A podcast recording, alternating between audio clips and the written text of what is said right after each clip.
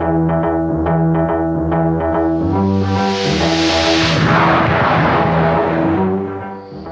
were looking for a planet such as this, capable of supporting life, so that we might colonize it. There are too many of us on Drahva. All women. Women? Yes, uh, uh, feminine, uh, female. Oh, we have a small number of men, as many as we need. The rest we kill. They consume valuable food and fulfill no particular function.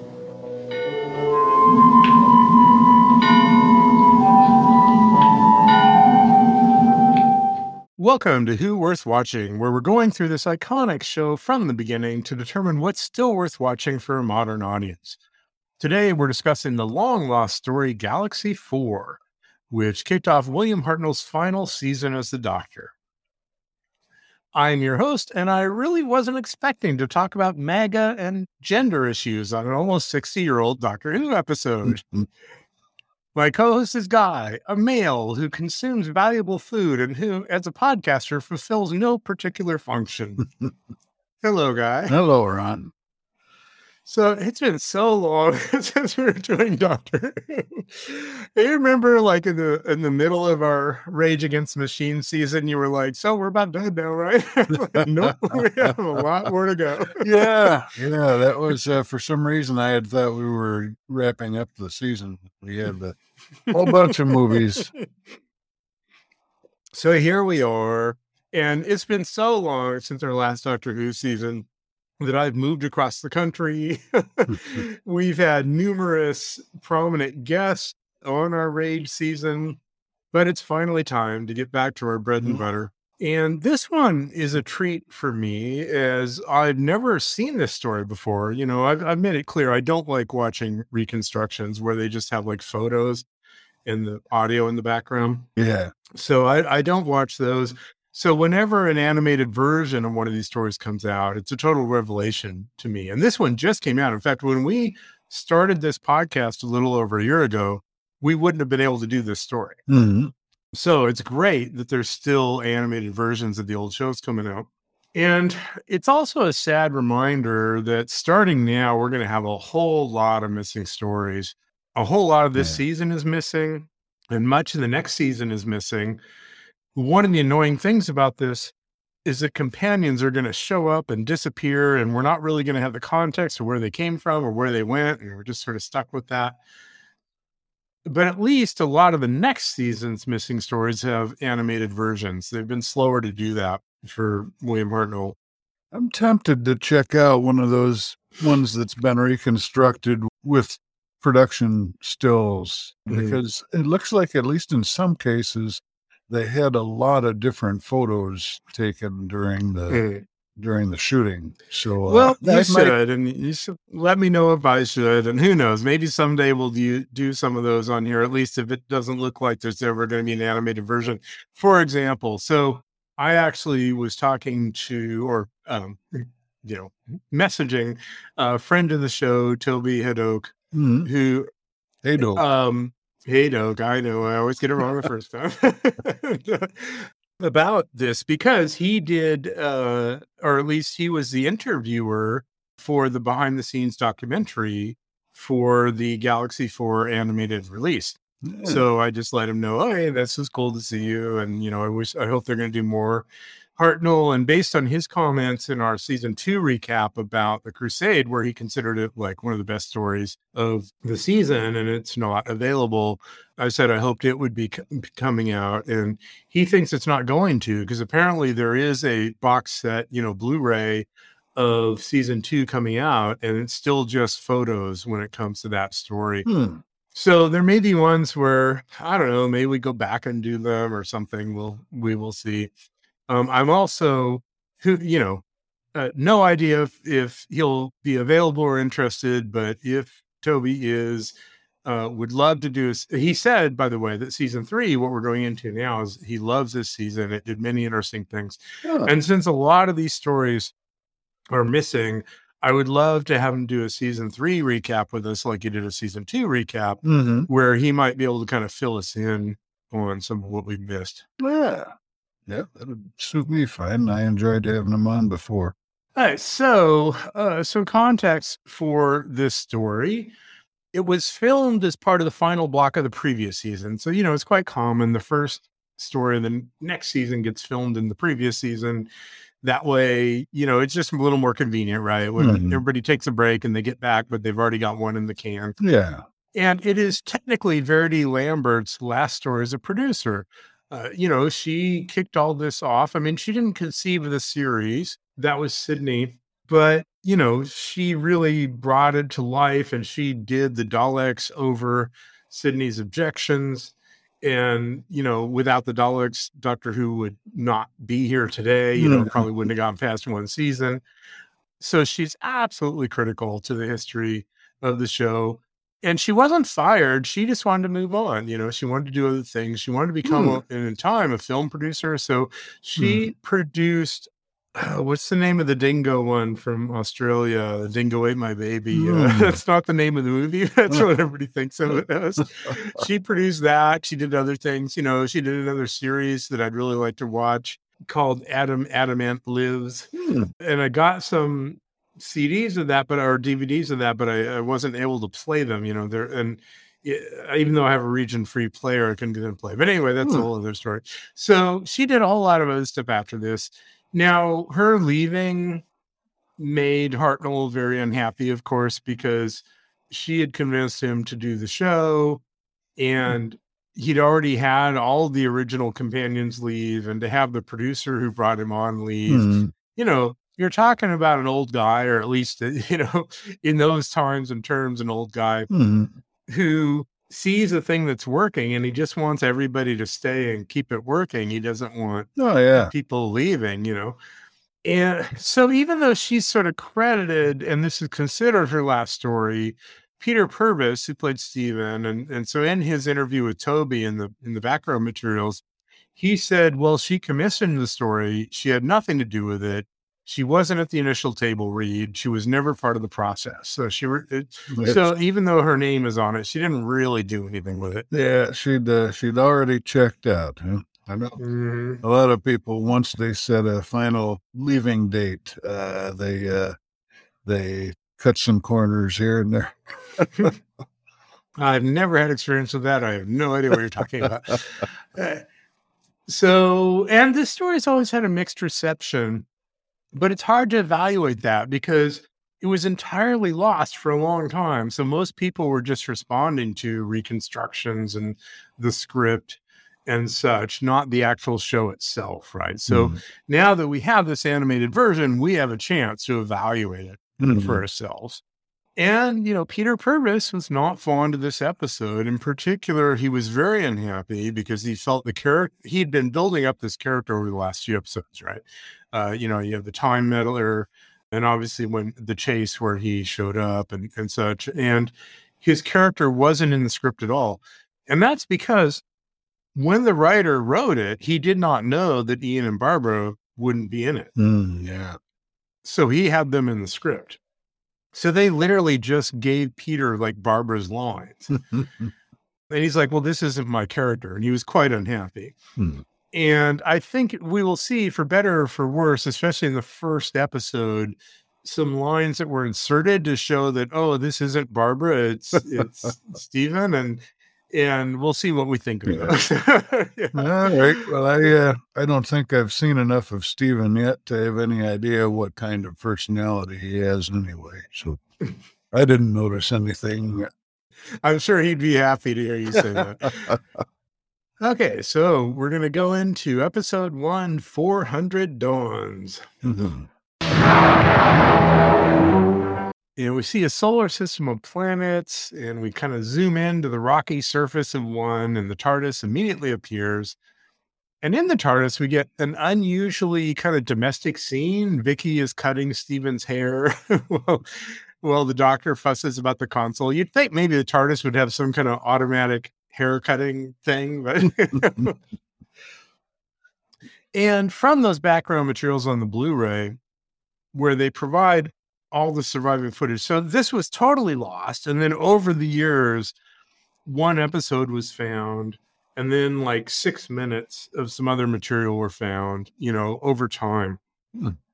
So we do have some sense of what it looked like. And, the, and when they did this animated version, they had those things available to them. Mhm. And one of the things that I noticed, which ultimately I think it was a good choice, is that they did not choose to to reproduce the exact directing and shots from the material that's available. Mhm. So, for, as an example, there in, we the way that we in the live action, the way that we get revealed the haircutting is you have a shot of William Hartnell, and the camera kind of rotates around him, and eventually we sort of see Vicky and Steven in the background, and she's cutting his hair, right? Yeah. And if if you remember back to Reign of Terror, and even though I think there were interesting things about the Reign of Terror animation, I'm also going to criticize it a lot in this one in comparison. They really were, I think, trying to replicate those things. Mhm. And it would make for these what was in animation a very long shot, right? Like in that one, it, you know, if you had this moving camera shot, they probably would replicate it and you have this moving camera shot. Well, in animation, things need to go faster. And having a long moving camera shot can be very, very slow in animation. So they just chose to just, you know, have a shot of the doctor and then a shot of Vicky and Steven and not do the kind of fancy thing. And of course, it's also more expensive to do that and and that sort of thing. And that may have played into it. Um, but overall, I feel like they made choices for clarity in the animation. One of the things they did not do is even though there were a lot of close-ups in this, they didn't usually do the close-ups, which again in Reign of Terror, they did the close-ups. And if you remember, there was this kind of weird thing where they would do a close-up of someone's face and their eyes would move, but none of the rest of their face would move. And it was kind of weird. Mhm. Well, they just avoid all that. They don't do close-ups of people and they don't do like the funky eye moving and all that. So I think they did a really good job of just trying to make everything clear and read, even though the animation itself is kind of simple, right? You were saying things that made me think of. Uh, I'll have some comments about the animation when we when we get to that part. Okay. So they check, that, you know, they've landed on this planet. They check the scanner, and the doctor notices that there's no sound. Now, you know, you're inside the TARDIS, which is own spaceship. So I'm not quite sure why you should be able to hear sound outside, but okay. anyway, and so being no sound, you feel like it might be kind of an abandoned place.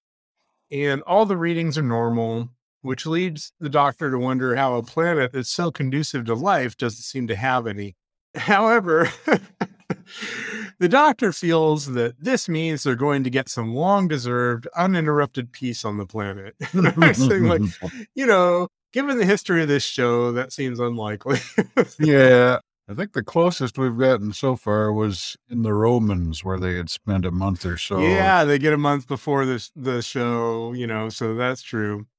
What we see outside the TARDIS while they're still inside is we see a squat little oddly organic robot come rolling along. And honestly, how would you describe these robots? Actually, uh, as soon as I saw it, I, I had a thought about it. I it made me think of a like those champagne fountains that you see at wedding receptions Mhm, because mhm. it's it's basically four tiers They're and kind of upside one- down from that, right? You know, I mean, because anyway, Well, yes. this one, I mean, I mean, it's kind of Dalek shaped in a way. You know, Yes, you got a yeah, wide absolutely. base and a narrow top, but uh, you've got four tiers, and each one has this metal that kind of curves down like a, you know, flying saucer or something, and and Right. each tier is just a smaller version of the one below it. So it's it's it's kind of neat.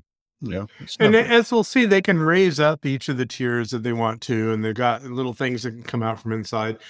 And you're right. I mean, it is almost exactly the size and shape of a Dalek. And in a way, I feel like it was an attempt to make a Dalek that, well, there's two things. Well, I won't say one of them because it'll be a spoiler for later, but but it's an attempt to make a Dalek that makes more sense, Mm. right? like their appendages and things that we see are actually useful as opposed to having a plunger stuck to you. yeah, But I would also argue I don't think the Daleks would be as famous as they are to this day if they didn't have those stupid plungers and stuff. I think something about that just makes them, you know, and it makes kids feel like they can go around and be a Dalek and you know, all that. So, Anyway, yeah, these uh, I think the robots are are really well done. Actually, Do you know uh, the design that we see in the show? Is that is that roughly the design that was used for the actual filming?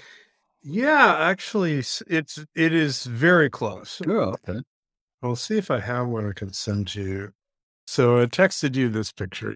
Okay. Yeah, that is pretty much the same uh, same design. And you see there it can raise up and you know, etc. Yeah. Yeah. So it is pretty clever, I think. Yeah. And the other thing about these robots is they make a lot of sounds, and and we may talk about this later. It was certainly something they covered a lot in the background materials, and the sounds are actually quite communicative. Each sound means something different, and you sort of Mhm. learn it.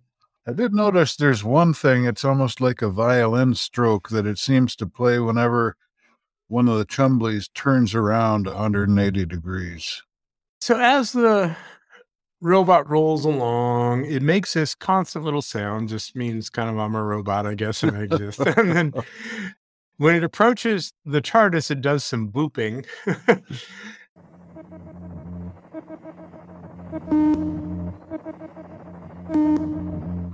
and the crew hears this and they realize that whatever is outside is feeling its way around the ship and bumping into each of the walls.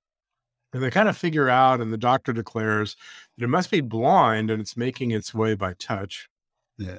So it's sort of like a Roomba. then they see the robot on the scanner and it brings out this flexible arm thing with a claw. Again, much more useful than anything a Dalek has. you know, a claw can actually do things. There's a light flashing in the grip of the claw, and we hear a new sound. And Stephen guesses that it's sending some kind of message out, you know, maybe back to its um, uh, controller. Yeah, in this, it almost looks like it's like a spark arcing between the two fingers of the claw. And uh, Hmm. I'd be interested to see what that looked like in the actual show. Yeah, I didn't see that, so I'm I'm guessing it looks better in the animation than whatever. Probably. Now, this is a key part. You already uh, uh, spoiled the fact that they're called Chumbleys. Uh, Vicky says, "Oh, she's kind of laughing," and she says it has kind of a Chumbly movement because it has all these different segments, and as it Mm. moves along, you know, they can kind of bounce back and forth. And she minds her waist moving back and forth. And I did, you know, uh, I failed our listeners. I didn't try to do any research on this, so I'm not clear if the word Chumbly was an actual term, maybe a British Mhm. term for, you know, like some old lady or something, you know, walking along. yeah. But anyway, from, from here on out, the robots officially become known as Chumblies. and this this is one of those. There's a lot of places that really. Uh, I, I was aware of it more than I was during, say, the Reign of Terror. There, there are moments when I really would have liked to see the live actors animation to see how they handled it. Like Vicky, I would have liked to see what her Chumbly movement is as opposed to the animated version. And you know, the, a lot of the doctors acting later on. You know, a lot of places where I'd like to see Mhm. his face because he's he's considerably more expressive than Right. than this animation can. And as I said, from everything I saw, they made a lot of choices in the animation. So what we're seeing absolutely does not match, Mhm. you know, what was done. So yeah, it's kind of like just having a completely different director, right? Yeah, Having seen these robots, uh, the doctor realizes, uh, you know, where previously he thought this place was abandoned, now he realizes there must actually be highly intelligent life on the planet if they can build robots like that. So eventually the Chumbly leaves and they go outside and they see that there are three suns. So, you know, screw Star Wars and Tatooine, which had two suns. You know, we got three suns. There's some vegetation around, and then the Chumbly suddenly appears again and comes towards them. And the, uh, this is for kind of no reason.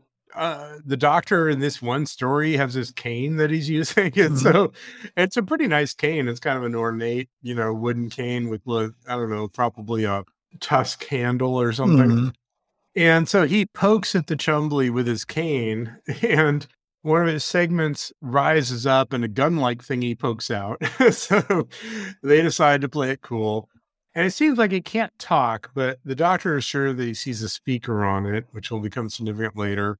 And Stephen, for some unknown reason, kind of rapidly approaches it. So it suddenly whips out that claw grip with the light. And, uh, you know, they all sort of freak out. And then eventually they realize that it wants them to follow it. And the doctor doesn't want to be ordered around. So he tells everyone to just stand still and do nothing. And the Chumbly goes over to some vegetation and uses the light ray from its gun to burn the vegetation down. yeah. it- it's clearly a threat. Yeah, and It's I- saying like, I think that's Mhm. the rose bush that uh, that Vicky was sniffing just moments earlier. yeah. So the doctor's like, okay, maybe we should do whatever it wants. so they follow it across a desolate landscape. And this landscape, this was a real challenge. You know, the designer was really ambitious and he wanted to have this planet that was truly, you know, huge and and desolate and it just didn't work in the live stuff and it, Hmm. you know they just it, it was just them walking in front of a screen kind of stuff and it, and and he was sort of too ambitious but they're able to fix that in the animation so we get to see you know a true landscape Hmm. And then we see two women who kind of look like twins and they have big guns and they're watching from rocks high above and they're holding some kind of net between them. And when the chumbly goes past they throw the net over it which causes it to collapse down and shut down. And they introduce themselves to the crew. These are the Drahvins from planet drahva and galaxy 4 Hence the name. Yeah, yeah. It's it's always funny, you know, like I don't know where Galaxy 4 would come. Like we don't think of Galaxy 4, we're just in, you know, whatever. And one of those clearly I'm not Barbara moments, Stephen comments on the uh, niceness of the women because you know these are tall, well-built women. Mhm. and as uh, in the background materials, they interviewed one or two of the of the women, and they were like, "Yeah, they they ad- the BBC advertised the hell out of this, and they were showing us with their big guns and everything. clearly, they felt this was a selling point to the show. No, yeah. Although they they're mostly human looking, but they have uh, their eyebrows are shaved off or covered up, and uh, they've got these rows of dots on the. Yeah, So it's the you know the old Star Trek alien approach. you Yeah. a little bit of a little bit of flim flam on there, and it passes for an alien. right. and you know, for this show, we get a, a couple, and I'll come in at least one more of these unusual sexual comments from Steven.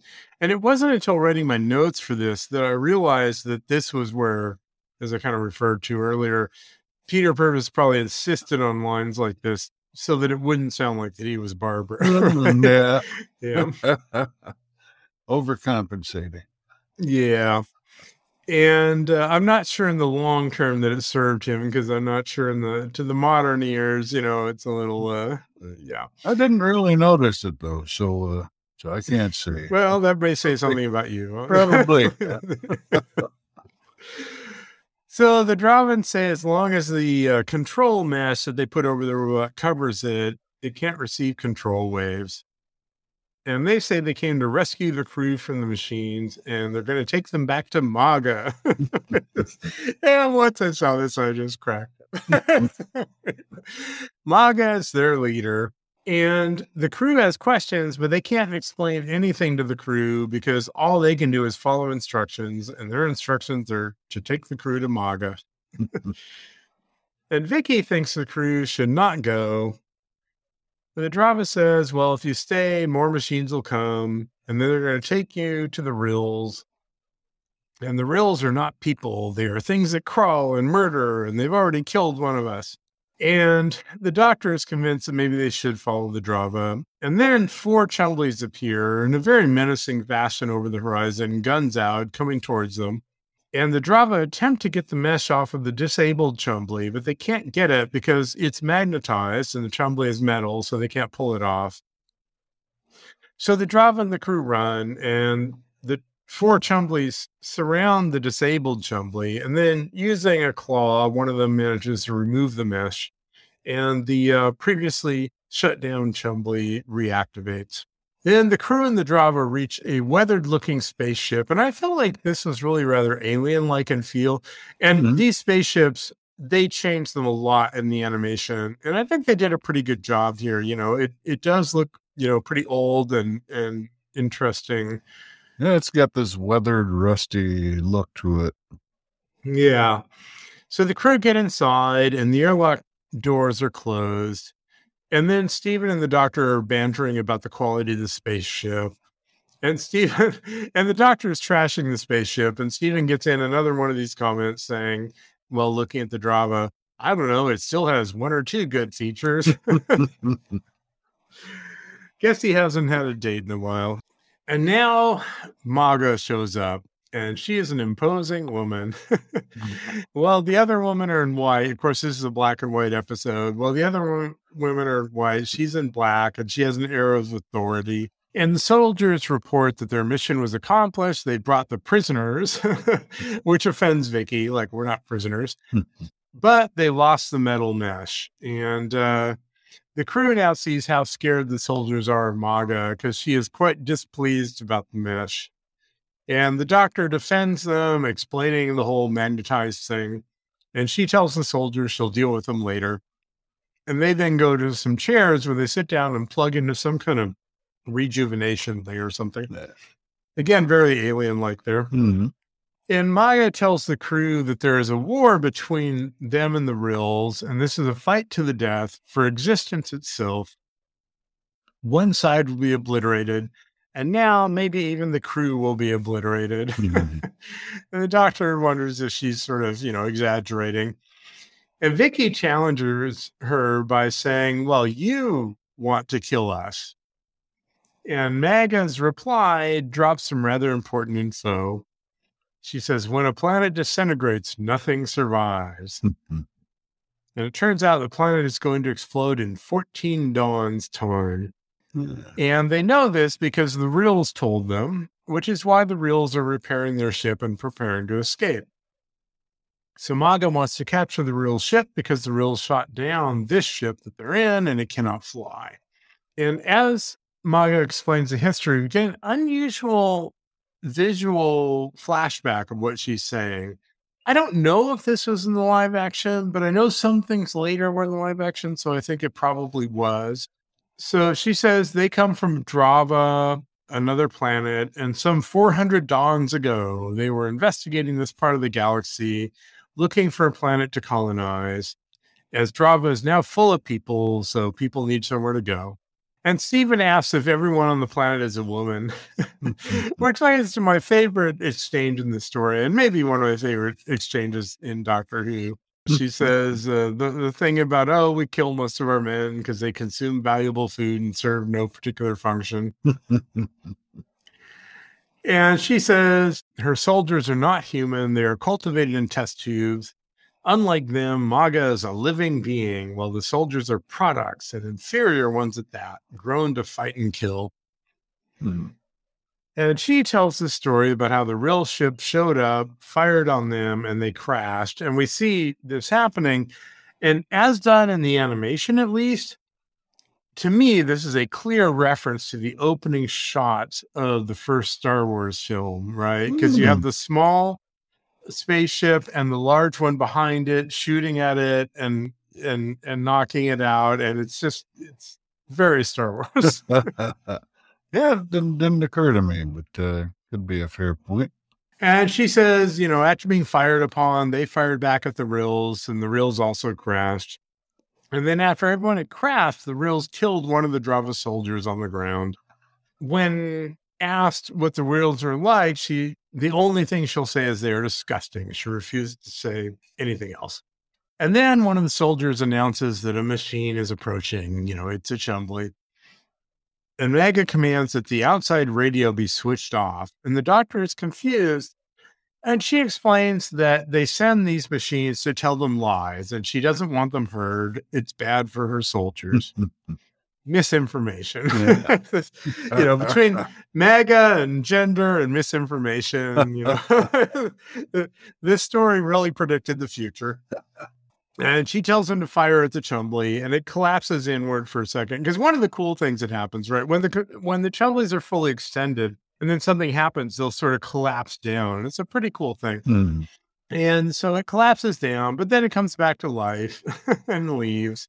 And the doctor kind of makes fun of her for the fact that she wasn't actually able to hurt it. And the doctor says it seems like she's underestimating the Rills. Why would they have let her know that the planet is going to explode if they're so bad? And she says they were just trying to tempt her into having her people come onto the Rill spaceship so they could all be killed. And Steven points out, well, it seems like they were offering help. and Vicki says, you know, they may have been telling the truth. But then the doctor kind of reverses position and says, well, they could also just be lying and the planet will be here for another million years. he says he can find out. He's a scientist. And when he says the scientist, Maga really kind of lights up. She clearly really respects scientists. Hmm. And the doctor says he'll go back to his ship and figure out whether the planet is exploding. But Maga insists that he leaves one person behind, not as a prisoner, but because she'd hate to see them all killed by the machines. so she's really looking out for them. She's got a heart of gold, that one. So Vicki stays behind. And next, we immediately see the doctor and Steven at the TARDIS, and there are a bunch of chumblies around it. One of them tries to drill into it, which, you know, isn't going to go anywhere. Yeah.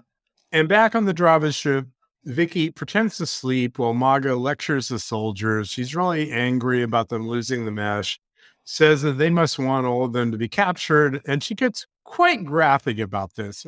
Again, If we lose to the Rills, it will be because of you. You want that, do you? You want to be captured by those creeping, revolting green monsters? You want their slimy claws to close about your necks? You fools! You fools! And actually, I think that actress did a really good job. Mm-hmm. Unfortunately, she died just a few years after this, and she was pretty young. Oh, wow. Back at the TARDIS, uh, a Chumbly tries firing a laser gun at the TARDIS, but that doesn't work either. So the Chumblies give up and leave. And this is, I love this about the Doctor, right? He's just so arrogantly pleased at how he's excelled himself with the force fields he created for the TARDIS. And he goes on and on about it. And Steven's just like, yes, Doctor. Inside the TARDIS, the Doctor is looking at the star map machine thingy. We've seen it a couple times, at least in the web planet. Mhm. And Steven asks if the planet is going to explode. And this is a pretty good sequence. The doctor says, The Rills were quite right. It's imperative that we leave at once. And Steven says, Why? They did say we have 14 dawns. And the doctor puts up two fingers and says, Two dawns. Tomorrow is the last day this planet will ever see. End of the episode.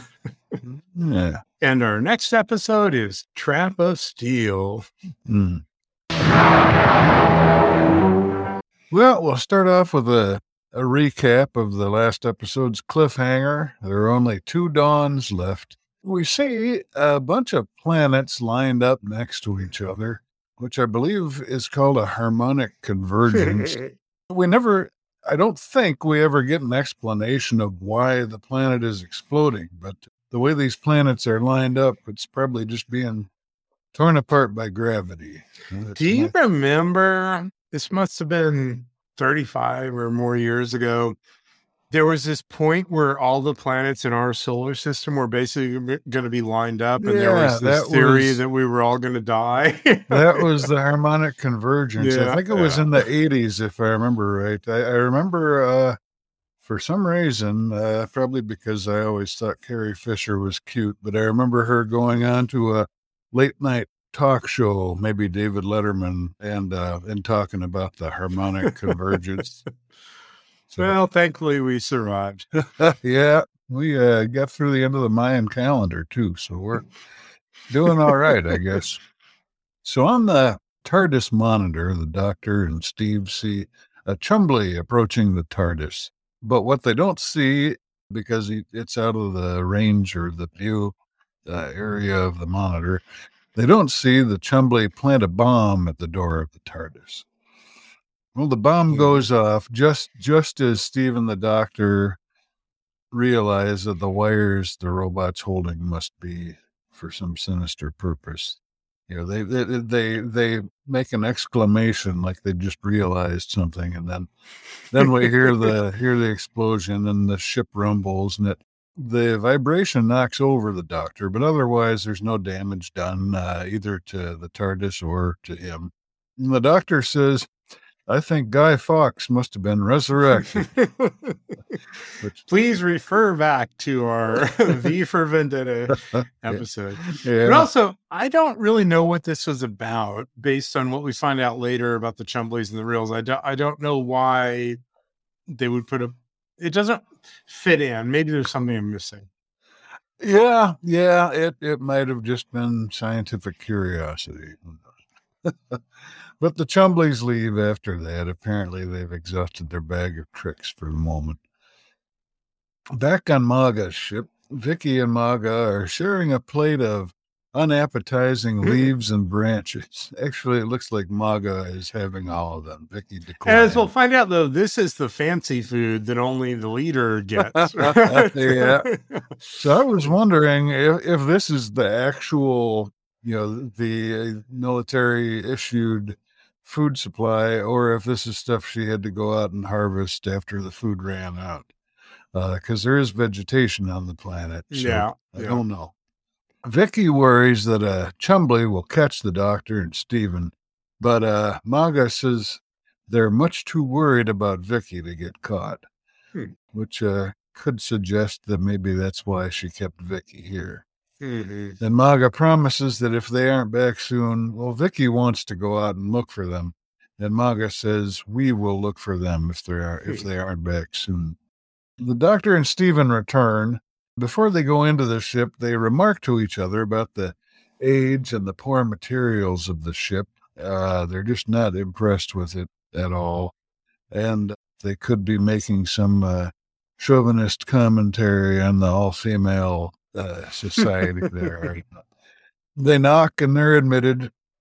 And these airlock doors in the animation uh, it's interesting. They're very big, heavy doors, and they mm-hmm. they swing out like the doors in your household. You know, they're not like sliding into the wall or anything.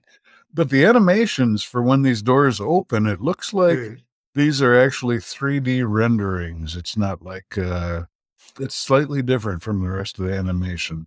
Um, mm. It's not bad. It's just noticeably different. Kind of neat. The doctor says they got held up by a chumley, chumbly, and uh, points out that the bombs that are used uh, would have blown up this ship easily. And he confirms that the planet is doomed in 14 dawns, which was what he went to the TARDIS to figure out. And of course, that's not exactly what he figured out, mm. but he's playing his cards close to his vest for the moment. Yeah.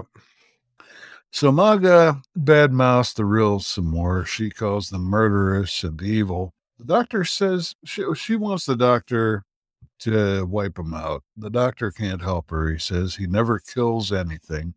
Yeah, by his definition, anyway. yeah, yeah, yeah. There's there's always a loophole. so the companions wonder if Maga was possibly just dazed from the crash and might have misunderstood what happened to the soldier that died. Uh, and and she says, "You too doubt my word." Uh, so apparently her word is very, uh, very valuable and trustworthy. Mm-hmm. And she insists on being helped. She says, This is your last chance. the doctor just says, Oh, very likely. That's one of those moments that I would have enjoyed seeing the actual live mm-hmm. acting. so she starts to threaten the doctor with her pistol. It's a special pistol, the leader's pistol. The the the soldiers, their guns look they're longer like rifles and uh, there's an interesting very large yeah. Yeah it's an interesting design at the probably the the last four inches or so of the barrel is actually like a clear plastic box around the barrel it's uh it's an interesting design it's kind of neat. But when maga starts uh waving the leader's pistol around steve leaps into action. But it turns out that maga overpowers him relatively cl- quickly, you know, 10, 15 seconds, something. Uh, and then she holds him up. I'd like to know if this was done in the TV show. I kind of mm. doubt it. Mm-hmm. uh, she holds him up by his throat, you know, with his feet off the ground, like uh, like that first scene with uh, Darth Vader in Star Wars, Yeah. which which is actually right after the thing you were talking about, where the destroyer is chasing the little frigate. Yep. We definitely, you know, it's funny. I have never, I've read a whole lot about the development of Star Wars. I've never seen any reference to Doctor Who. Mhm. But as we've talked about in some of these episodes, there are so many things in Doctor Who that come before Star Wars, and so many people who worked on Doctor Who worked on Mhm. Star Wars. It's just hard not to imagine Oh yeah, some of this stuff bled over, you know? Yeah, yeah. I, I remember uh, way back when commenting that the original Dalek base uh, reminded me of the uh, of the Death Star. Yeah, but there's there's been a lot of instances like that, so I can't help think that there was some influence somewhere. Yeah, it may not have been on George Lucas. It may have been on the people who were working on it because he mm-hmm. filmed Star Wars in England. Right. I I heard Yeah. that at least a lot of it was, yeah. Yeah. So he gets held by the throat for a little bit. She releases him, and the doctor says, A very good attempt, my boy. Never mind. Maga restates the situation with the 14 dawns till the planet blows up. And then she says, It is 14, isn't it? She seems to sense that the doctor's lying, and she presses him for a little bit, and finally he admits that it's just two. Yeah. You know, a little note here. I learned this from someone who used to work for me, which is when you understand a concept and agree with the concept, you blink. So if someone says something to you, you blink. And so when she said something, it is 14, isn't it? That would typically occur, and you wouldn't even know this consciously, but you would realize it because the person you're talking to did not blink. So you're like, oh, it's 14, and they did not blink. Ah, And that tells you they don't actually, you know, understand or agree with that. And that's what Ah. cause, anyway. So here you go. Huh. a little, Yeah, little to- psychological tip there. yeah, I'll have to have to keep my eyes open for that one. so he admits that it's two dawns, not uh, not fourteen. Maga tells the doctor he will capture the Rill ship for her, and she's not giving him a choice. So he says he'll go out and check it out. Steve insists on being the one left behind this time. The doctor, he's in a hurry to get going, and he he he indicates the closed airlock door that leads outside, and he says, "Madam, do I begin by walking through this?" he, he wants her to open the damn door. Maga says to Steve after they've left, she says, either they succeed or we all die together, which we'd pretty well established uh, at this point. There seemed to me to be a lot of padding moments in these episodes, even by Doctor Who standards. Hmm. Yeah, it's I I actually, well, I'll say my my my verdict for the uh for the worth Mm. watching part, but um, yeah, we'll just Well, okay. Outside the Drahvin ship, the doctor's leaving, uh, getting ready to go to the Rill ship. He wonders how long the nights are here. Uh, you know, with the three suns and all, it, they must be not too long. And he guesses two hours. Hmm. And this makes makes me wonder, at least, uh, how did he calculate that the destruction was two dawns away if he didn't even know the length of the planet's day-night cycle? Eh, I don't think you understand science. yeah, yeah, I'm just a just a layman. so the doctor notes uh, that the Chumbly ray guns could easily cut through Maga's ship, and he wonders why they haven't yet. He says it's all very odd, isn't it? Hmm.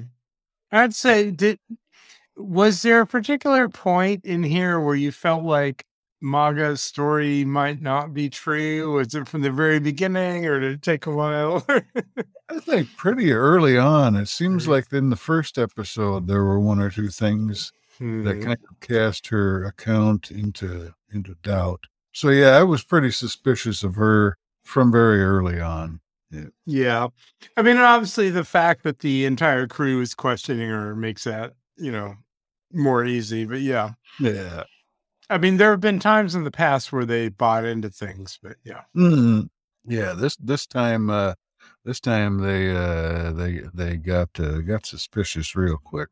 In my inside Maga's ship, she's out of the room now, and uh, out of the main central room. Steve grabs a ray gun from one of the soldiers, who is the only one paying attention to him at the moment, and uh, and it turns out not to work. It might be the only soldier. I think maybe the other two are on patrol. Or yeah, something. but the the not working thing really confuses me because I thought, okay, maybe if it wasn't one of them genetically or something using it, it wouldn't work. But later on, he wields the gun, and they are all worried about it getting shot. So I I don't understand what was going on here. Yeah, I'm I'm not certain. I know later on they talk about the charges in the guns and one needs to be recharged, but I don't think one of them was just out of juice because when they read off the amount of charge in their guns, they're like Mm. 393 and 387 and 386. And then, like the one that says 386, she's like, You got to Mhm. charge that immediately. yeah, so I just I didn't understand what was happening here. Yeah. For whatever reason, the gun doesn't work.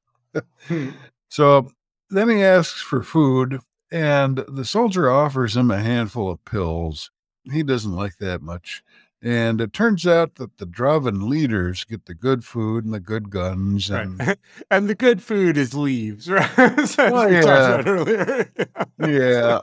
yeah.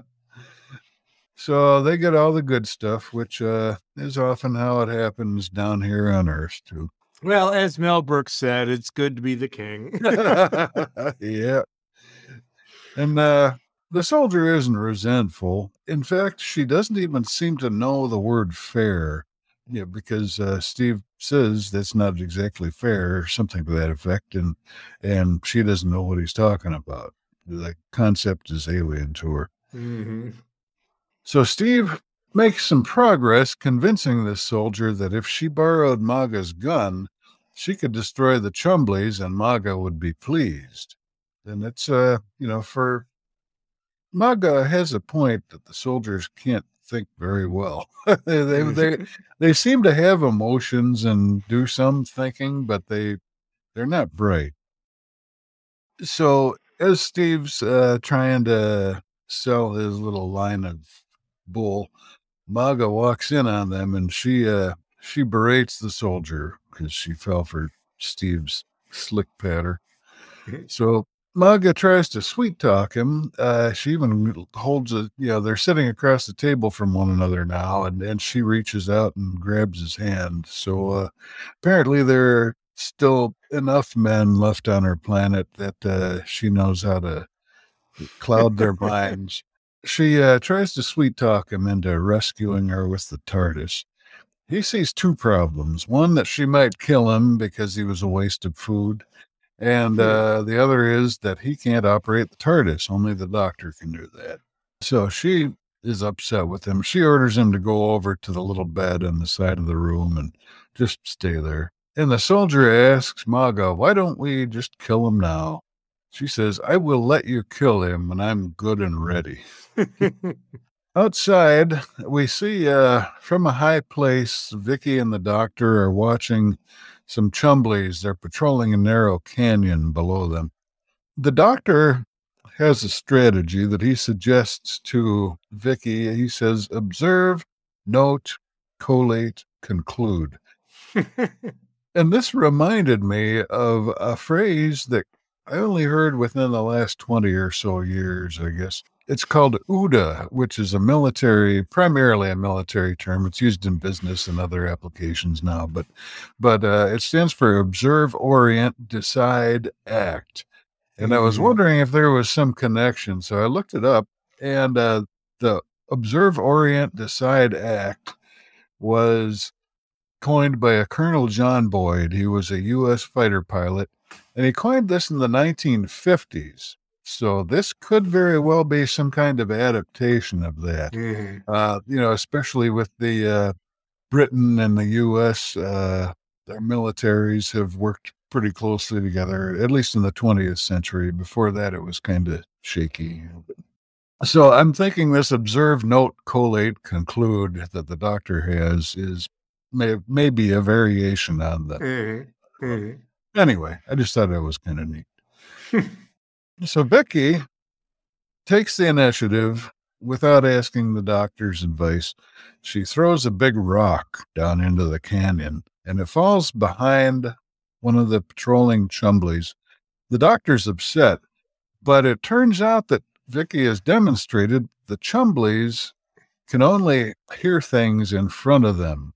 They're like the fields of vision in a video game, you know, stealth. Yeah, and I think it's at this some point where I think she says, "I observed and oriented and decided or collated." And or, I'm sorry. yeah, she throws the she says, I, "Yeah." She says, "I observed, I noted, I collated, I concluded." So, yeah. Yeah, she throws it back at him. Oh, she did. Yeah. She did switch the first two words. She put noted before observed. So, yeah, you, yeah, you got to get the order right here. You're likely to miss something.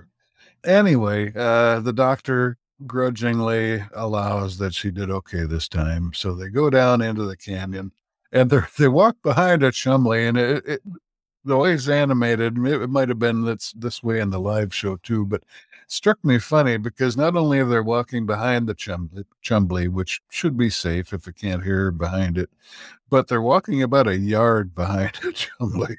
So, I mean, you'd think, you know, they kick a rock or something by accident, it's going to spin around and start doing its thing. But, oh well, they, they, they seem to be doing well so far. Back in Maga's ship, Steve is sleeping on his little bed in the side of the room and Maga's drilling the soldiers. Uh, she tells them to make sure their guns are fully charged. I think this is that part I was talking about earlier. So that that actually could be the reason it didn't work for him. Although Mm. I, maybe maybe when it goes from 387 to 386, there's a safety cutoff or something. I don't know. well, what I will say though, in terms of the story, they just didn't communicate it. Like the gun just didn't work, and we don't know why. right? Mhm. Yeah. Yeah. It's not the most crucial mystery of the whole series here, but uh, yeah, it's a little detail that's interesting. Meanwhile, Vicki and the doctor, they finally reach the Rill ship, and it's uh you know, especially as Doctor Who special effects go, it's not bad. It's a great big black pyramid. Mhm. Um pretty good design, I think. Well, and here I'm going to say the animation really, really made this way better than the reality. so Oh yeah. uh, eventually I'll send you some pictures here and you can see what, what they were actually dealing with. But yeah. Oh, okay. So they they took the opportunity to uh, liven it up a little. Yeah, what it basically comes down to is this what they actually did was Mhm. web planet level stuff. It was just a series of pipes and plastic sheets. And what we Hmm. see in the animation is this amazing building, which is really well designed, very reminiscent of the Daleks compound in that first Dalek Mhm. episode. Yeah, the exterior is um it's very well, it's a big black pyramid. I mean, it's got some designs. I think it might have like three lines converging in the center or you know, there's there's some little details here and there, but basically it's a big black pyramid. I tend to prefer the more elaborate spaceships like the Star Wars or Alien or you know that kind of thing. But uh, you know, for Mhm. for what it is, it's uh, it's pretty good. And the entrance to the ship is a very small, chumbly sized tunnel. Outside the entrance, as they're approaching it, they see there's a drilling rig and there's some kind of machine that seems to be processing air, maybe converting it into something else. It's, I would not be able to get that from just a quick glance at it, but that's why I'm not the doctor, I guess. So a Chumbly comes out and is suspicious of them for a moment, but they hold still and eventually it moves on. So that that ate up a nice 20 seconds or so of it. And inside the small Chumbly sized hall leads to a taller one, uh, presumably for the Rills. And they both get a hint of a familiar smell, but neither of them can place it just yet. More Chumblies pass by, going down the hall, and uh, another one seems to suspect them. Then it moves on. So, you know, that sort of builds up the suspense or eats up the time or both. And then they uh, come to a big room with instruments and controls on the wall. And it turns out this is basically the ship's bridge. Mhm. And the doctor admires the ship's construction. He makes an interest, interesting to me remark that uh, he's very impressed that you can't scratch the metal. And uh, yeah, and I think he says, "Oh, this is great spaceship material." and uh, you know, not being able to scratch the metal, it really just depends on what you're trying to scratch the metal with. I guess I'll give him the benefit of the doubt and assume he was using something really, really hard. well, you know, coming from the Maga ship, which is kind of falling apart. well, yeah. By contrast, this is uh, this is uh, the Ritz of spaceships. yeah. Vicki finally recognizes the smell they've been smelling uh, as ammonia. They find a niche in the wall. It seems to be a Chumbly repair station, maybe a charging station, but there's a Chumbly just sitting in there quietly. They tap on it, and it it lifts up one of its tiers just briefly, and then relaxes again, like it's uh, you know, it's taking a nap and doesn't want to be disturbed. yeah, and they wonder if it's like a baby Chumbly. You know, yeah. yeah. And when they turn away from this station, Vicki screams pretty loudly uh, because what she sees is a little window that's looking into another part of the ship. And pressed up against this window is a scary looking, sharp fanged lamprey mouth. Which uh, the, the cartoon, you know, it, it uh, a, a good modern special effects artist could make this look a lot more scary. But uh, you know, it's you can tell that it's supposed to be something nasty at least. Well, so in general, I really like this animation, but this was a total point of confusion for me. I could barely see what they were talking about, right? I mean, Yeah. the window in front of it was totally clouded. It it wasn't clear to me why she'd be screaming. I couldn't really tell what she was seeing. It, to me, this was not a good execution the animation. Yeah. I mean, if you were, if you just weren't expecting something like that, or you know, just caught a glimpse of it for whatever reason, it it might look like just sort of a donut pressed up against a window. so yeah, that that could have been made more uh obviously. Well, I'm a low carb person, so a donut pressed up against the window would be pretty scary. yeah. So that's uh that's the end of this episode. The our cliffhanger this time is there's some kind of thing with a lamprey mouth. Next up is the episode Airlock. Okay, so we transition from the apparently scary image to a Chumbly going down a hole, and the doctor and Vicki freak out and run around, but are ignored by the Chumblies that they come across. Then the doctor runs outside, and Vicki gets trapped behind a gate. Yeah, the the timing seemed suspicious on this. I mean, it's like these portcullis bars that come down, and Vicki's like one step Right. behind the doctor, but she gets trapped and he doesn't. So here's where I want to reference an animation change to this. So I texted you actually a little bit ago the image of the live action with the gate.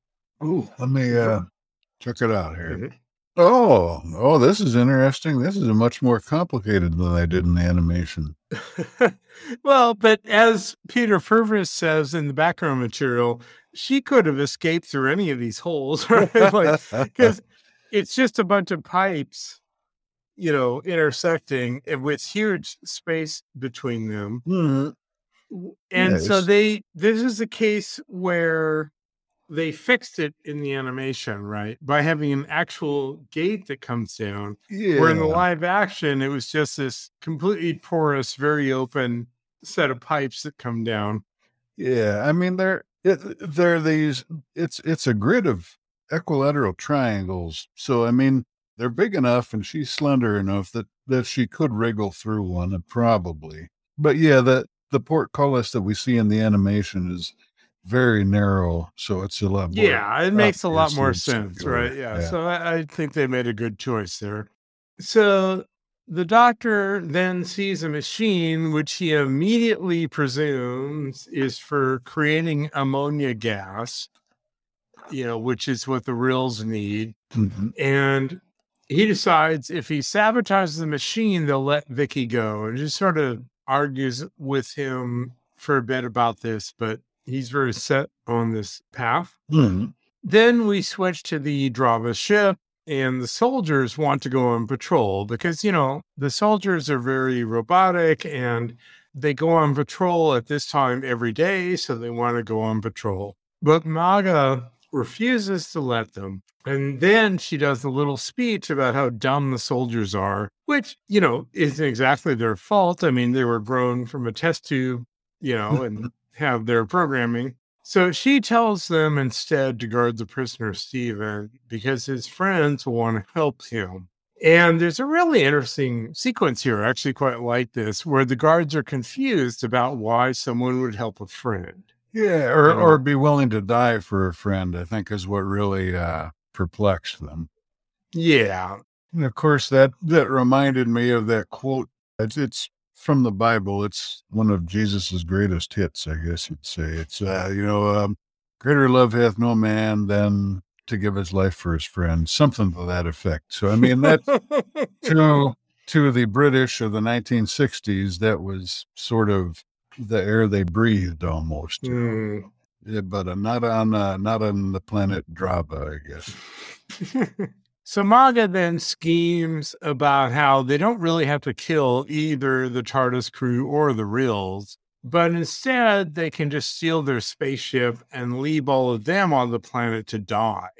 And then she goes into kind of a very specific and graphic fantasy about the image of the planet exploding while knowing they have died. And one of the soldiers says, But we won't have seen them die. And she's like, Well, but I have the intelligence to imagine it.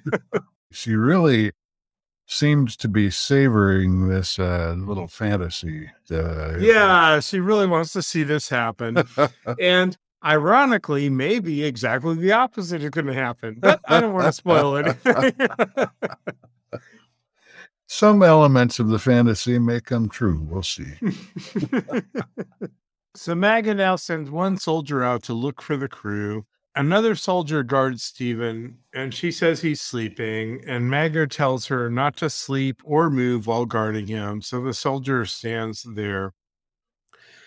And here's a little interesting difference where the animation made a different choice. So in the live action, the soldier is sitting in a chair. Hmm. But in the animation, she's standing. So as we'll see later, as she's falling asleep, she's standing up, falling asleep, which doesn't really make sense. it makes much more sense that while she's sitting in a chair, that she would fall asleep. My guess is that they didn't have an animation of the soldier sitting in a chair, and it would have been extra cost and hassle to do it. That's just my guess. I don't know Could be, yeah. because it didn't. It just didn't really make sense that she'd fall asleep while she was standing up without falling over. Yeah, that's, Anyway. uh, that's the Doylean explanation. Yeah. In the Rill ship, Vicki is being escorted by Chumblies, and they reach an end point, and one keeps bumping into her, and she's very annoyed. And she tells it to stop doing that, and she wants to know what do you you guys want to know anyway. And then we have this pretty funny bit where her words are taken and speeded up and distorted, and then they converge into a new voice, which is the Rill voice. It seems to me uh, like it's calibrating some kind of translation uh, Yeah. machine, which, you know, gets back to the still unanswered question of how how do they just speak the language of whoever they run into throughout time and space. Yeah, uh, we talked about this before. Yeah. Technically, the TARDIS translates everything. It doesn't really work. So let's just not ask that question. yeah. Some questions should not be asked. When the new voice is a Rill and he's speaking through the speakers in the Chumblies, she can see a small clouded window, like when she freaked out, where there's a little, you know, suction cup or something of the Rill. yeah. And she explains the whole situation they're in, and they came to capture the spaceship for the Drahvins. The Rill is confused because he says, Well, but we offered to take them with us. And Vicki says, Well, they never told us that. Not that we ever had any suspicions of Maga's story. and Vicki then challenges the Rill, saying, Well, you did kill one of the Drahvin, but the Rill denies it.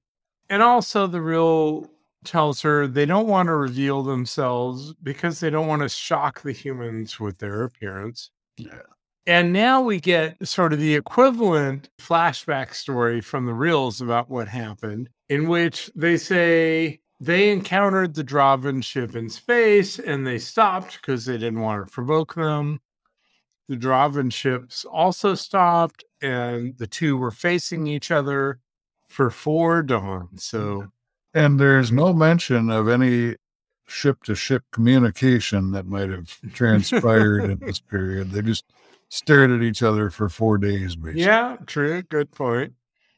So the Rills finally got tired of it and they turned their ship to leave. And then the Drahvin fired on them. The Rills fired back and both crashed. So now we have Maga's version of the story and the Rills version of the story. You will have to make up your own mind about what happened. And now we see a flashback. And I know this did happen in live action. So so I think maybe the earlier flashbacks also did happen in live action. So after crashing, the Rills set out to help the Drahvins, and they came across a wounded soldier and they started to help her.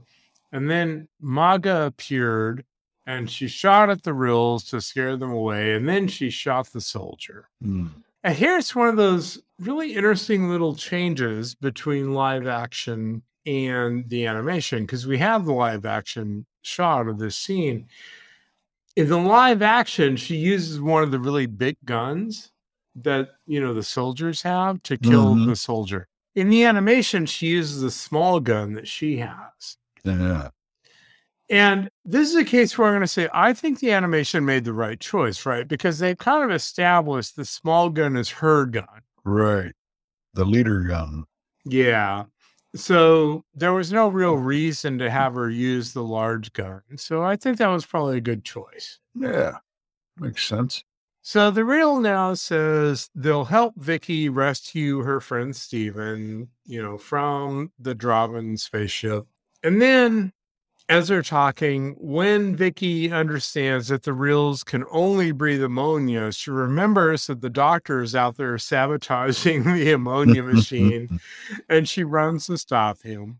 And we go back to the Drahvin ship. The guard is falling asleep on her feet. Steven gets up, gets behind her, puts his hand over her mouth. This scenes to knock her out. It doesn't make really any sense because, like, what? It, it, two seconds and she just falls to the floor and is unconscious. So, you know, but you know, Yeah. that's very- the classic movie or TV show thing of you know the karate chop or whatever. That yeah. Yeah. Pinch a nerve or whatever. Yeah. yeah, that was the famous thing from Star Trek, right? Right. Because Vulcan uh, nerve. yeah, the or- whole the Vulcan thing came or uh, nerve pinch came about because he was just like, I don't want to fight these people or whatever, so I'm just gonna do this. yeah. Uh, yeah. Uh, good, good plan. I like that. So Steven opens the first airlock, grabs a gun. Maga comes out and one of, with one of the soldiers confronts him. He closes the door between him and the internal spaceship, and he opens the outside door and goes out. But there's a Chumbly there, and he's scared of them because he doesn't know what we've learned from Vicki's experience. So he gets back in the airlock and closes the door. And now he's trapped between a Maga and a Chumbly. And I think someone wrote a song about this once. Vicki then reaches the doctor, you know, who's trying to sabotage the ammonia production for the Rills. And she's able to do this because the Rills open that gate for her. And she introduces the doctor to the Rill through the Chumbly speaker. And the Rill then invites him in to talk. The doctor is skeptical. He says, We could come in and you could kill us. And Vicki reminds him that Chumblies could have already killed them if that's what they wanted to do. So the doctor agrees and they go in. And one Chumbly stays behind, and the doctor's like, Well, what's he doing? And Rill says, He's fixing the damage that you did. it sounded Yeah. sounded just a touch peevish there. yeah. And so, with some discussion, it turns out the Rills are drilling for resources to power their ship so they can get off the planet before it explodes. And the doctor lets them know that their estimate is wrong and they only have two dawns. And this makes the Rill very upset because, you know, they haven't been finding what they want when they drill. And there is no chance that they're going to have enough resources to leave in two dawns. Yeah. Now, I would be interested. It would have been neat to my uh, occasionally analytical mind if they had had a little argument over whose calculation was correct. You know, what you know, what evidence do you have for that, and so on. Yeah, it's true. N- we never understand why they had the wrong number. Yeah. But the doctor says he may be able to supply them with that power. And he's willing to help them since they've been willing to help the crew. And the doctor explains what he needs. And then they're interrupted by a Chumbly with an emergency message. And it turns out their friend Steven at the Drahvin ship appears to be in trouble. Vicki immediately wants to help him, but the doctor says, Look, Steven can take care of himself. We need to deal with this. So, you know, we'll see whether this is a good call or not. Yeah. Back at the Drahvin ship, Maga is speaking to Steven through a radio because he's in the airlock. Yeah. Through the intercom, I think. And she says if he drops his gun, he'll be freed, which, you know, for some reason he doesn't believe. he also says, Well, you can't harm me in here. And then, very reasonably, she points out they can just evacuate all the oxygen from the airlock and suffocate him. And she immediately proceeds to do that. Back at the Rill ship, they've made progress on setting things up as the doctor needs. And then they're interrupted again by Chumbly, letting them know that Steven is now making distress noises. And the doctor realizes they do actually need to help Steven. And the Rill send, they're going to send two Chumblies with him. And he's like, well, what can they do? And they're like, well, they can cut open the ship if necessary. You know, Mhm. they do have these laser guns. Yeah. And the doctor and Vicki are running to the ship, and then the Drahvin soldier that was sent out to find them stops them. And she wants to know why they have the enemy machines with them. And the doctor says they're going to help her and Maga and the rest get to the Rill spaceship. And Vicki says they've captured these machines, and the machines will do whatever they're told. And then she tells them to move around in various ways, and they do to prove it. And then Vicki and the doctor surprise the soldier and wrestle the gun out of her hand. And she now wants them to kill her since she's failed her duty. Meanwhile, Steven is in the airlock. He's barely breathing. Maga is taunting him. And he decides, you know what? I'd rather face the Chumblies than you. So he wants to go outside. But when he presses the button to open the outer door, it doesn't work. And Maga reminds him, since the pressure has been removed, the door won't work. Yeah. Which would have would have been a good Mhm. thing to point out when she was laying out the three choices, probably. and she says, You must surrender or die. And he falls to the floor. And it's the end of the episode. Mhm. Next up, the exploding planet. Mhm. So we start off again with a recap of the last cliffhanger. The outer door of the airlock won't open now because the pressure has dropped. But fortunately, the doctor and Vicki and two Chumblies coming with them, they're on the way to Maga's ship. They're taking that soldier, marching her at gunpoint. Inside the ship, uh, Maga's ship, we see the gas begins pouring into the ship for a vent, and there's there's no apparent reason that we've seen yet, but gas is coming in through a vent. Outside, the Chumbly uses one of his rays to sever the seal on the outer door very easily. It's just a moment's work. Steve walks out. He looks beat. He looks uh, he looks like a man who's been suffocating to death without any help. Maga and the two soldiers now they come out of the ship and they join the third soldier who uh, is no longer a hostage. A Chumbly is going to stay here to watch the ship when the doctor's crew leaves uh, because with the Chumblies around, Maga doesn't really do dare to do much except watch the doctor go with his buddies. And uh, the rill that we've been hearing in the in the other ship uh, he speaks on the Chumbly speaker to Maga. He says, We will always defend our friends. And uh, she gives kind of a contemptuous laugh when he says friends. Not a virtue that's inculcated on Draven. Then we find out, thanks to the Rill's monologue, that the, the gas was an ammonia bomb from a Chumbly, the gas that chased him out of the ship. But the gas should be cleared out now so Thorell orders them to go back into the ship. Back in the ship, Maga says to the soldiers, "No Drahvin is defeated until dead." So she's uh, she's persistent, if nothing else. Mm. And night is coming. Her plan is that there's a forward hatch that leads out of the ship. A soldier has to crawl out through that and destroy the Chumbly guard, which now, up to this point, this is sort of a minor detail, I think, because up to this point, we had no inclination that they knew how to defeat the Chumblies in any way except with that magnetic Hmm. net. But apparently, they know some other way or are going to try it. In the control room or the bridge in the Rill ship, uh, the doctor's planning to run a long cable from the TARDIS to this ship Hmm. uh, and Steve will stay here while the doctor and Vicki go to the TARDIS to hook up the cable. So while they're while they're gone, Steve looks around the bridge, checks out the instruments. He seems skeptical of the Rill's motives. He offers a hypothetical situation. What if the time runs out, the planet's about to blow up, and the ship hasn't gotten charged enough? Would the doctor be free to go in that event?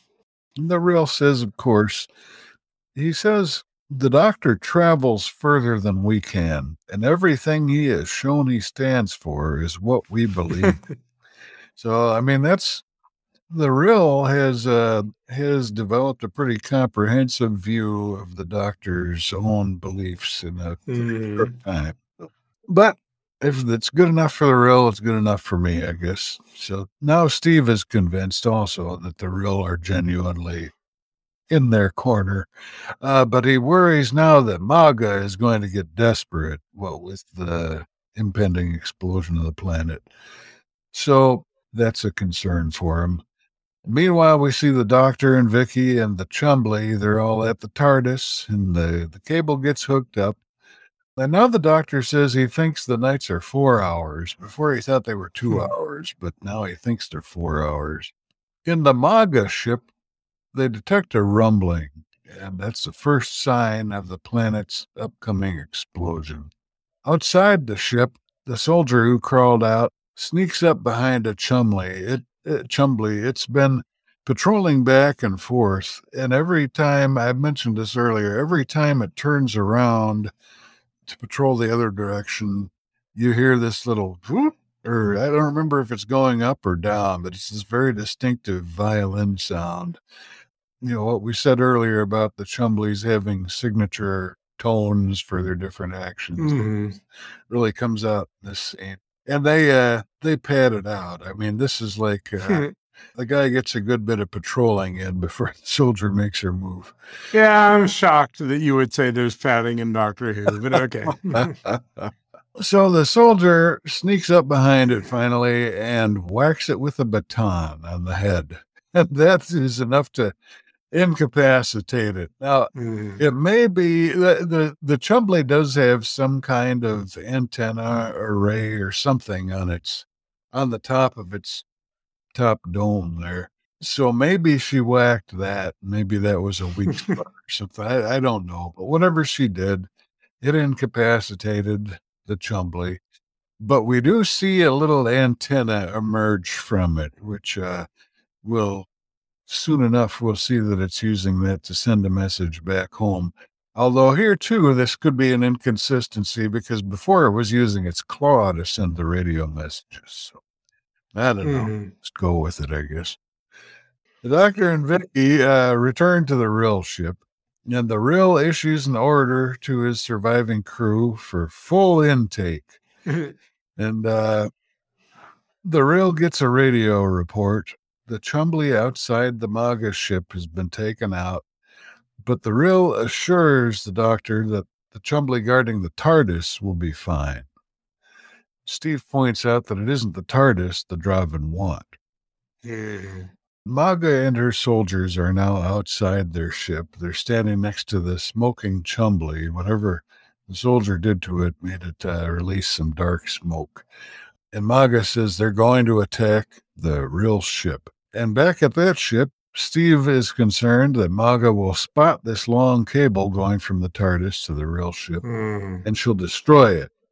But the Rill says he's prepared for that.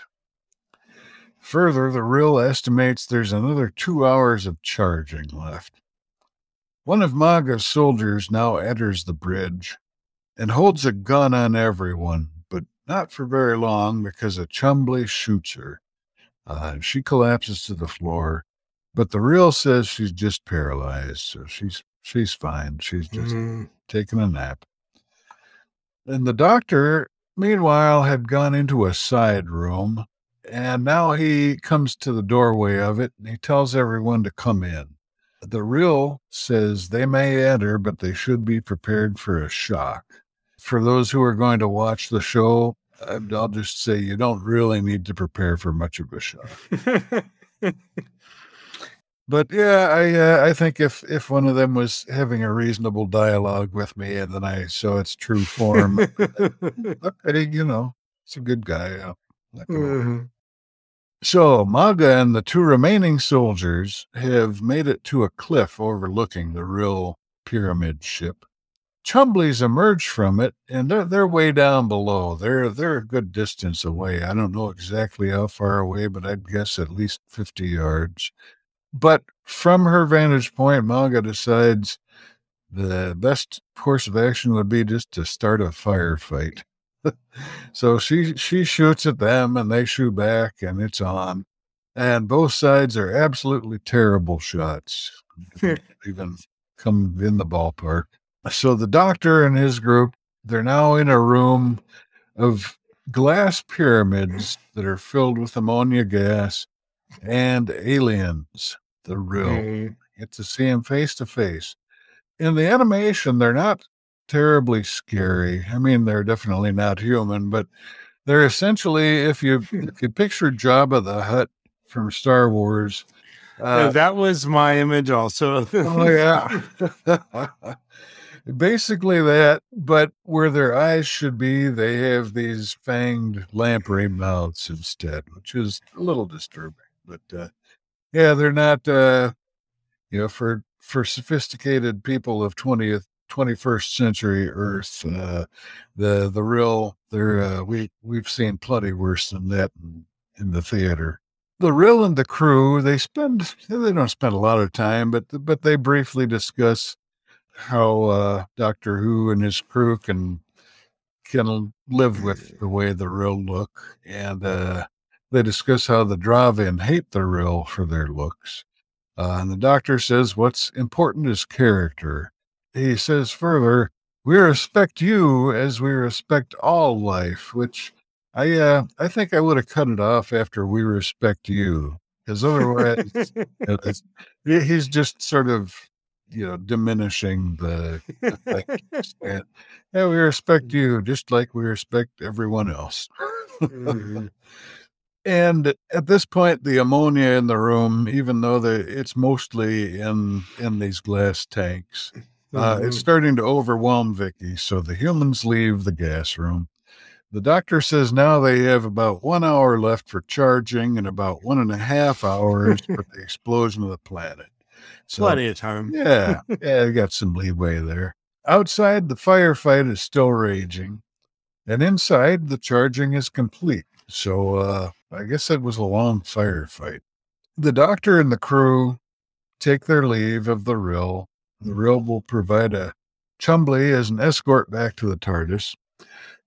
Yeah, and he says that afterwards the Chumbly will shut itself down and be destroyed, and that's okay. And Right. You know, they're a little worried about that, but that's just you know, it's a robot. So oh yeah, yeah. Vicki Vicki's horrified at it, but uh, but the Rill explains yeah that it's a robot. The doctor backs him up, so mm. it all works out.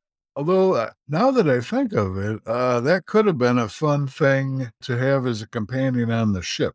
You know, they'd have this Chumbly always roaming around. Well, that is, you know, I was thinking about that, and I feel like they put this in there because they wanted to explain why it wasn't going to be a companion. Mm. There will be points in the future where things like this become companions, but yeah. Oh, okay.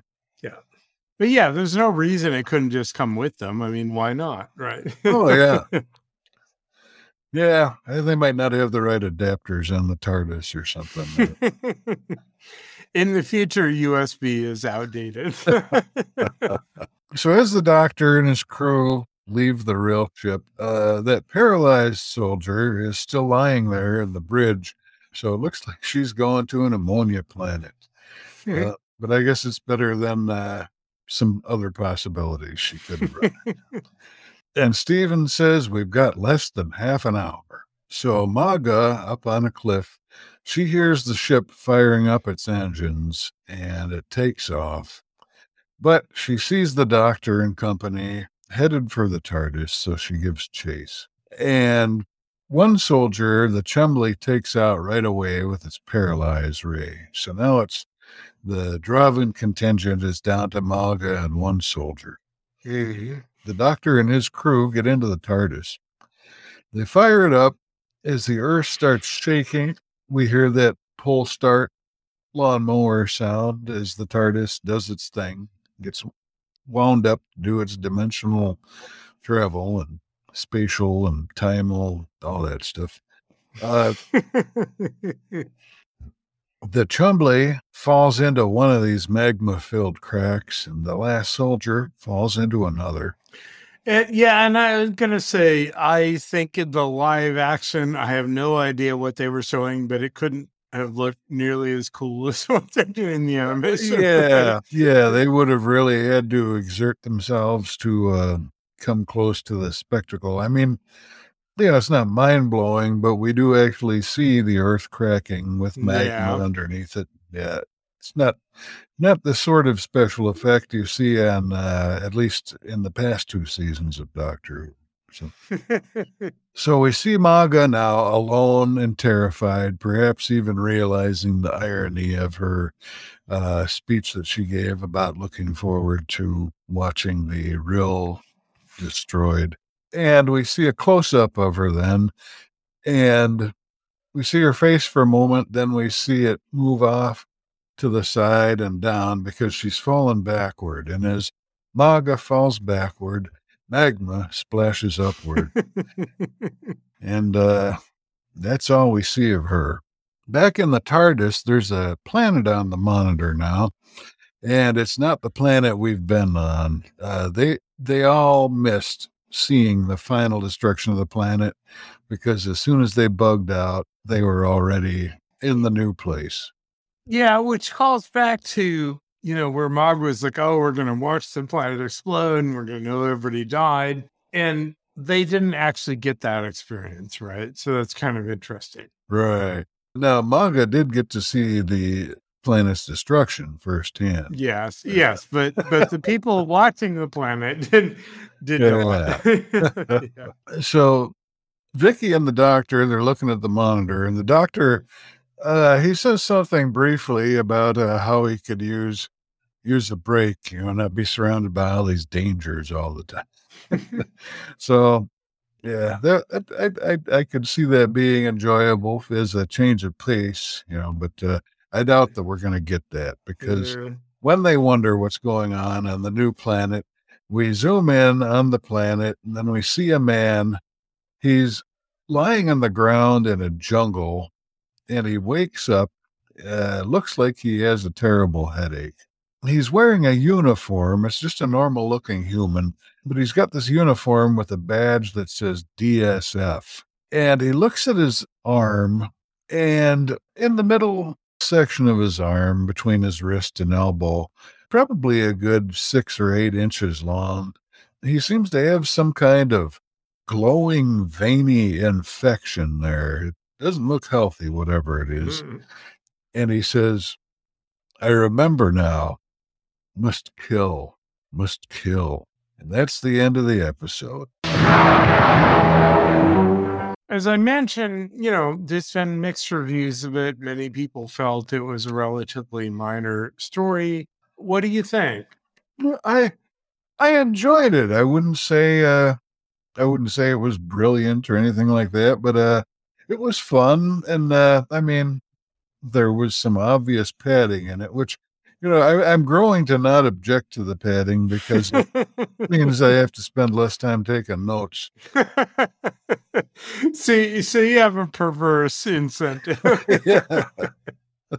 Overall, I enjoyed it. I it was worth watching for me. I, it's not one of the ones where I'd say, "Come sit down and watch this. You got to see this." Right. Uh, but Yeah. but it had its Mhm. good points. I, I liked. I kept waiting to see some redeeming feature of Maga, and she just kept being a relentless bitch throughout the whole thing. Yeah, I would say I don't think it's a great story, but I think it's actually pretty good when you look at it. The writer's idea was that the beautiful women would be evil and the ugly aliens would be good, right? That was basically the concept. Ah, the old switcheroo. Right. Yeah, and that's pretty simple. yeah. but it's all about execution. And I feel like the execution here really works, right? Because the Mhm. actresses pull this off, and the woman who played Maga really pulled it off. Yeah, well, for, of the acting, we only get the voice acting, obviously. Yeah, the animators did they they did well. I mean, I know we'll get to the, the animation specifically. Um, I, I've already said that I would have liked if we couldn't get the live action performances. I would have at least liked a little more fidelity to what their performances might have been, because we've seen Mm. enough of Hartnell that you can at least make an educated guess what he's going to look like in a given situation.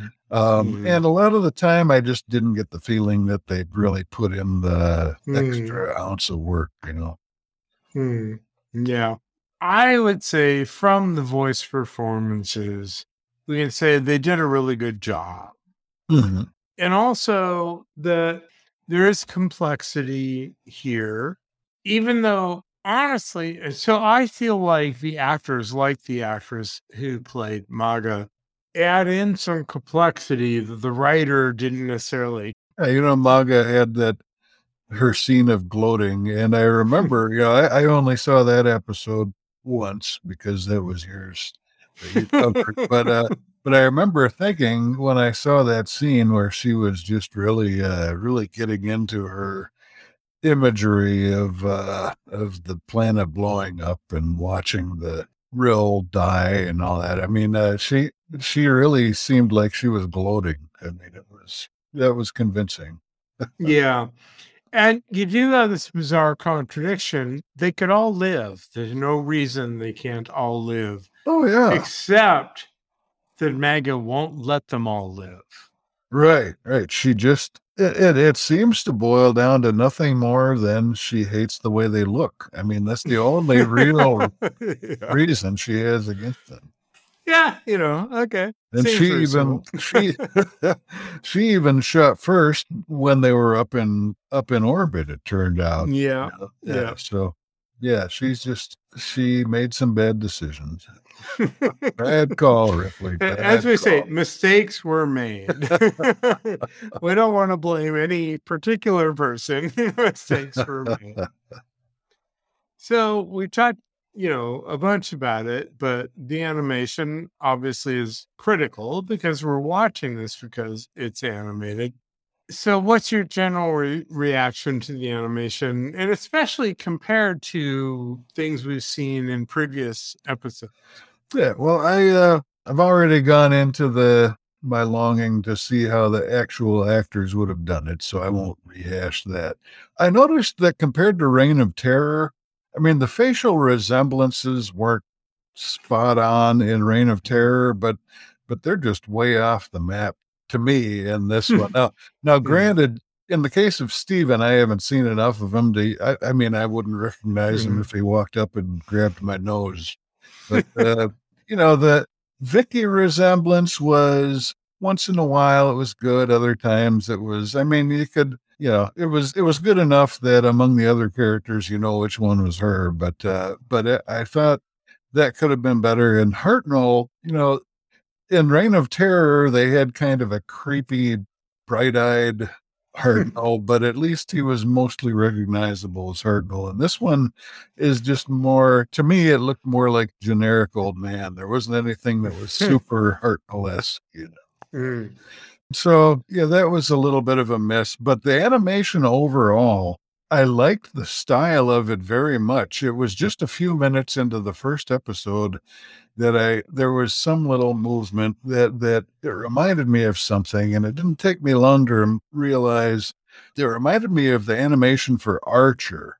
Um, it's it's I think the frame rate may be a little lower in this, you know, because Archer, I think these days has a fairly decent budget. But Archer has a style that you have the people drawn with these very clean, crisp line drawings. You know, they're cartoony, but also realistic cartoons. You know, uh, and then in the background, you have often very detailed backdrops uh, that are almost like paintings.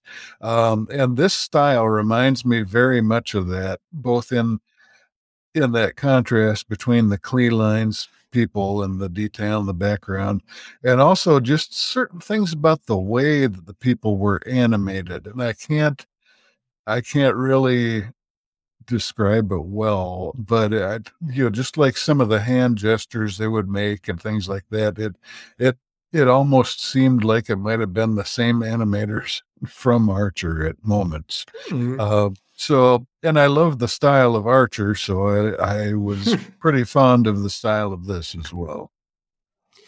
What I think is really the best thing about what they did was they fixed the backgrounds and the spaceships and everything, right? So, Hmm.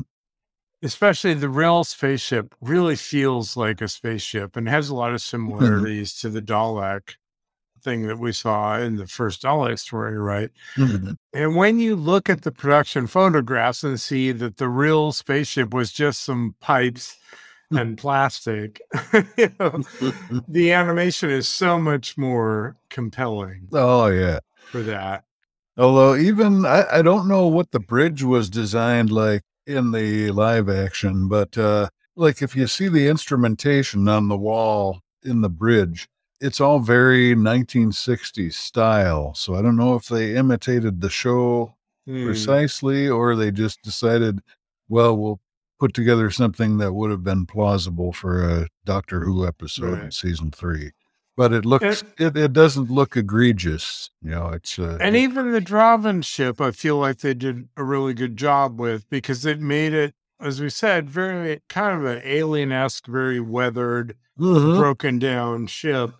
It's better than it was in the live action. Yeah. So I think they did a good job yeah, the, on the, that stuff.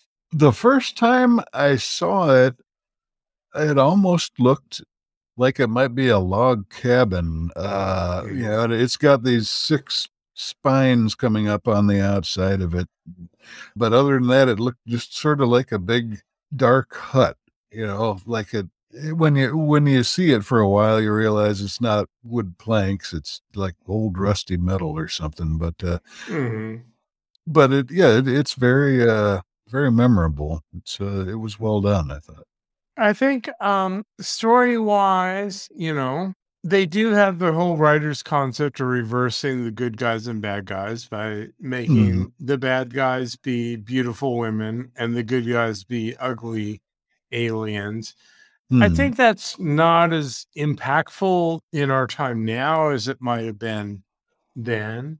yeah not not nearly as big a uh an inversion nowadays i think you know it reminds me of uh the early 1950s ec had its various lines of comics and one of them was science fiction or you know they had a few different science fiction themed comics um but in one of their stories they had a story where there's like the first astronaut to set foot on this new newly discovered world you know and he steps off the spaceship and this is like a full four or six page story where Yeah. you know, he's but you never see the astronaut until the last panel or you see him in his suit then the last panel he takes off his helmet and it's a black guy and for you know early 50s it was like ah yeah futuristic you know and nowadays it's like ah, okay so good for him yeah. Yeah. Okay, so we come to the ultimate question. Is this story worth watching for a modern audience? Yeah, I uh I mean, like I said, it's it's worth watching for just a fun thing to watch. It's not a must see. That's my verdict. so it's not a must watch. Yeah. no, I agree. And I think between the kind of gender questions and other things, yeah, I think there's some interesting stuff going on there. And I think that probably Doctor Who fandom not being able to watch the animated version up until recently has underappreciated the story. Mhm. Now, I will also say I don't think it's a great first episode of a season. I mean, you want the first episode of a season to really kick things off with a bang. Yeah. And I don't think this really does that. But I think it's worth watching. Yeah.